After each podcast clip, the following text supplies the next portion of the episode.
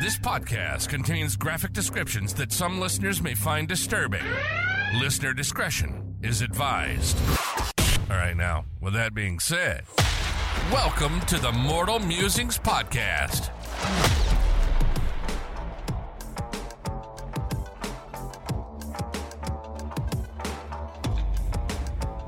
Okay, uh, I've got some news for you.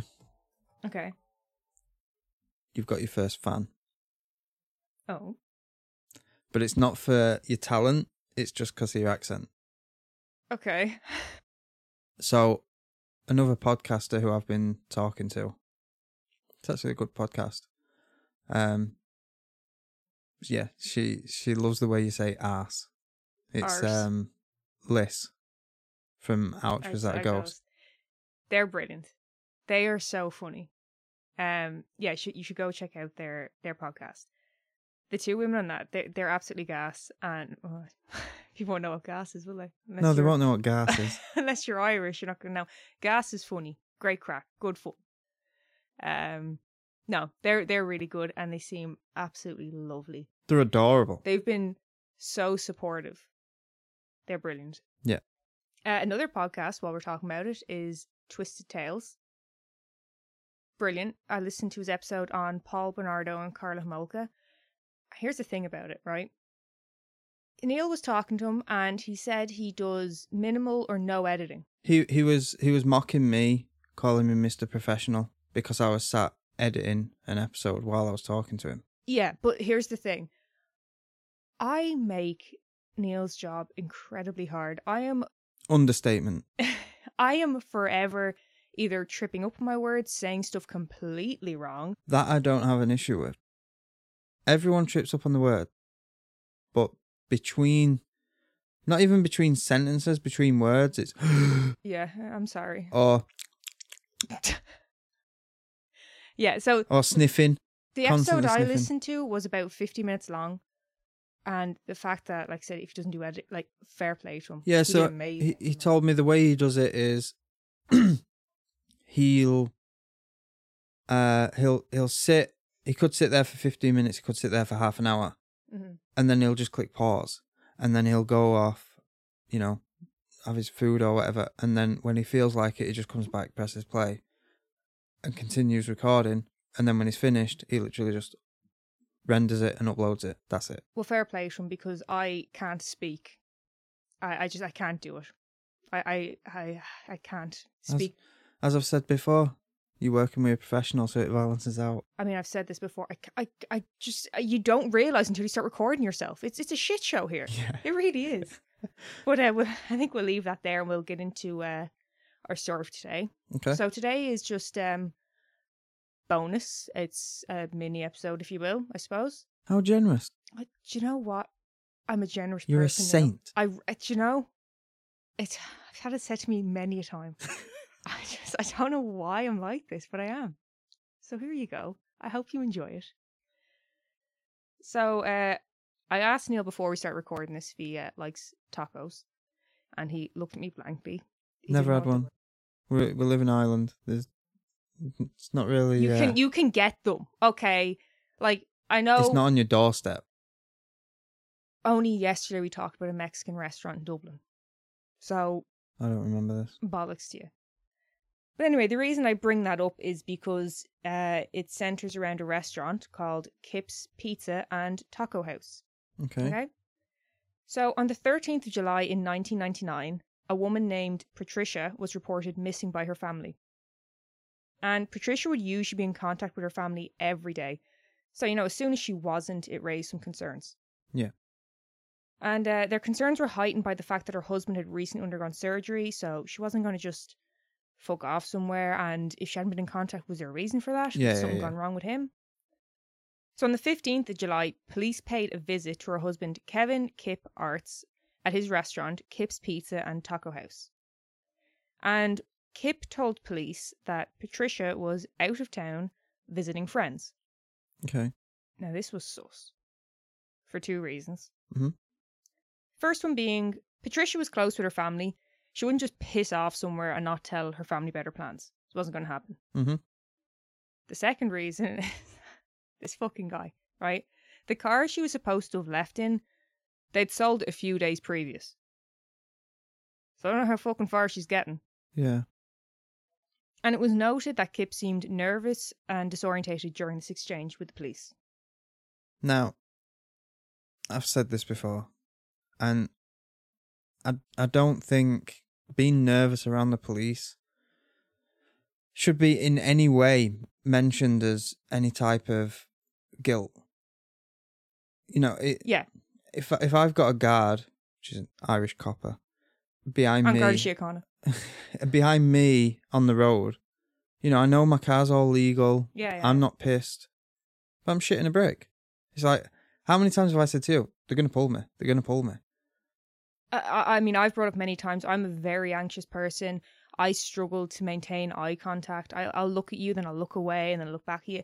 And people think that's like, oh, you're hiding something. You're like, whatever it is. Yeah. It's not. I just find it. It's very intimate staring into someone's soul. I told you about a teacher I had in school.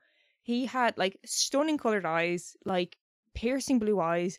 But when he stared at you, it was like demon. like it was so intense. But anyway, getting back to the story. Um, so after that, police made arrangements to meet with Kip again to further discuss the whereabouts of Patricia. But um, before their scheduled meeting, they stopped by his restaurant again unexpectedly. And they saw some shit. Okay. Okay. I'm guessing they didn't see her just sat there, No, no. fine and dandy. No. So what they saw was Kip walking to the back of the premises, carrying a white box. And what and what I found funny was when I was actually reading about this story, it was described as a suspicious white box. And I was like, what is what what do you mean? Like did it have something written on it like don't look in this, contains drugs, contain like Yeah. I don't fucking know. But yeah, he was uh, going back to the premises carrying a white box, which he then placed on the porch of a nearby house. And he then returned empty handed. So with that, they thought to themselves, hold the fuck on. This fella's definitely up to something. Yeah. What's he at? So they then went to search the kitchen of his restaurant. what they found was uh, it was no good. First thing they found was a piece of charred flesh stuck to the countertop, Okay. a pan with a meat like substance Don't know where this is going. sat by the sink. Not to mention, there was just an overall smell of burnt flesh in there. How do they know it's burnt flesh? It, appar- there's like a distinct smell apparently with it. Oh, Now, really? uh, yeah, I've never smelt it myself now. I hope never to do so, but yeah. See, I've I've burnt myself severe, like bad. like, so the lighter when I was at school. So if you wanted to be in the Smiley gang, Crazy. so there's a there's a lighter, the clipper lighter, and you hold it on, so the flame's on, and you tilt it so it heats up the whole rim of the top of the lighter, Mhm. and then you stick it on your hand Why? Just because it'd leave a smiley face scar like burnt into you. okay. Um, I couldn't smell any flesh from that. Quite a small uh, surface area, though, isn't it? this isn't something I did like the other day. I was I must have Yeah, been yeah. about 13, Yeah. 14, wanted to be in the smiley gang. Well, I mean, who doesn't? Not fucking me. So anyway, right, they proceeded and they got the old luminol out. Oh, I love a bit of luminol. Love a bit of luminol. Now, anyone who's ever watched a single true crime documentary or Yeah. something will know about luminol. So they sprayed it all over the gaff, right? Uh-huh. And the place lit up like a fucking Christmas tree. It was everywhere. What was it flickering? Only when they turned the lights on and off. So, as for the box earlier, that contained a human skull as well as some human flesh. Okay? Okay, So, Kip was arrested on suspicion of murder, which. suspicious. Suspicion. which I, th- I think we can all agree is fair. It's, it is suspicious. Um, and Kip would confess to the murder. So, here's the sus, according to Kip, Mhm. right? He was sat on the couch at home with Patricia. When he looked over her, he didn't see Patricia. He saw the devil. Of course he did. Well, you know. So what what do you do next? What do you do next? Um, stab her. He beat her to death with a metal pipe. That'd do it. He then um he then wrapped her body in his sleeping bag and transported the body to his restaurant. He spent the next couple of days, yeah, Mm-hmm. dismembering, boiling, baking, and frying the remains of his wife. I know where this is going. The poor fuckers who went there. No, no. As far as I know, because I know you do think that straight away here, restaurant. As far as I know, the restaurant was not operating at the time because he'd undergone surgery and stuff. Oh, okay. So, although it's not fucking great, I don't think we have that aspect to it, Yeah. at least. So, his claim of insanity at the time of the murder was rejected by the jury, right? And Kip was sentenced to life in prison. And as to why he did this, there's a few theories, okay? Mm-hmm. The surgery he underwent was brain surgery, Ooh. Okay. So some believe that there was brain damage as a result. Another one is witnesses during the trial claimed that Kip was obsessed with murder and had been for years. You can be obsessed with it. You're obsessed with it, but it don't mean you're going to go off and. Yeah, but Kill they're, they're saying he's taught like this is what I do if I was to. I've said that. Oh, I'm keeping an eye on you then. No, there's, there's nothing wrong with that. Well, I'm just I'm just telling you what was said. I'm just bringing it back to you, right? Don't shoot the messenger, Neil. Right? Yeah. Now, the next one I think is absolute bollocks. Um, marijuana induced psychosis. No, fuck off. That was another idea put forward, right? And that would be why he saw her as the devil, okay? Now, I had never heard of this, okay? And from what I could find from a quick search, it's it is possible, okay? Yeah. It is possible. It's usually more so with someone who's already at risk of experiencing delusions, like someone with schizophrenia. So, unless he has that, it sounds like something the defense like, oh, say this Yeah. because yeah. you know he knew he was into marijuana. Uh, I Yeah. don't know. Uh, that's um, that's it. Just a quick little one. I, I found this uh story and I was just like, uh, what? yeah. Like fuck that. But you know, like I said, the the one small redeeming bit is that at least as far as I know, the restaurant wasn't operating.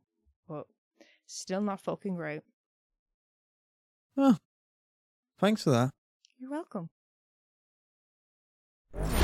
Thank you for listening to the Mortal Musings podcast. If you're interested in supporting the podcast and hearing extra content, subscribe to our Patreon at patreon.com slash Mortal Musings podcast. You can also find us on TikTok, Instagram, Facebook, and YouTube at Mortal Musings Podcast or email us at mortalmusingspodcast at gmail.com.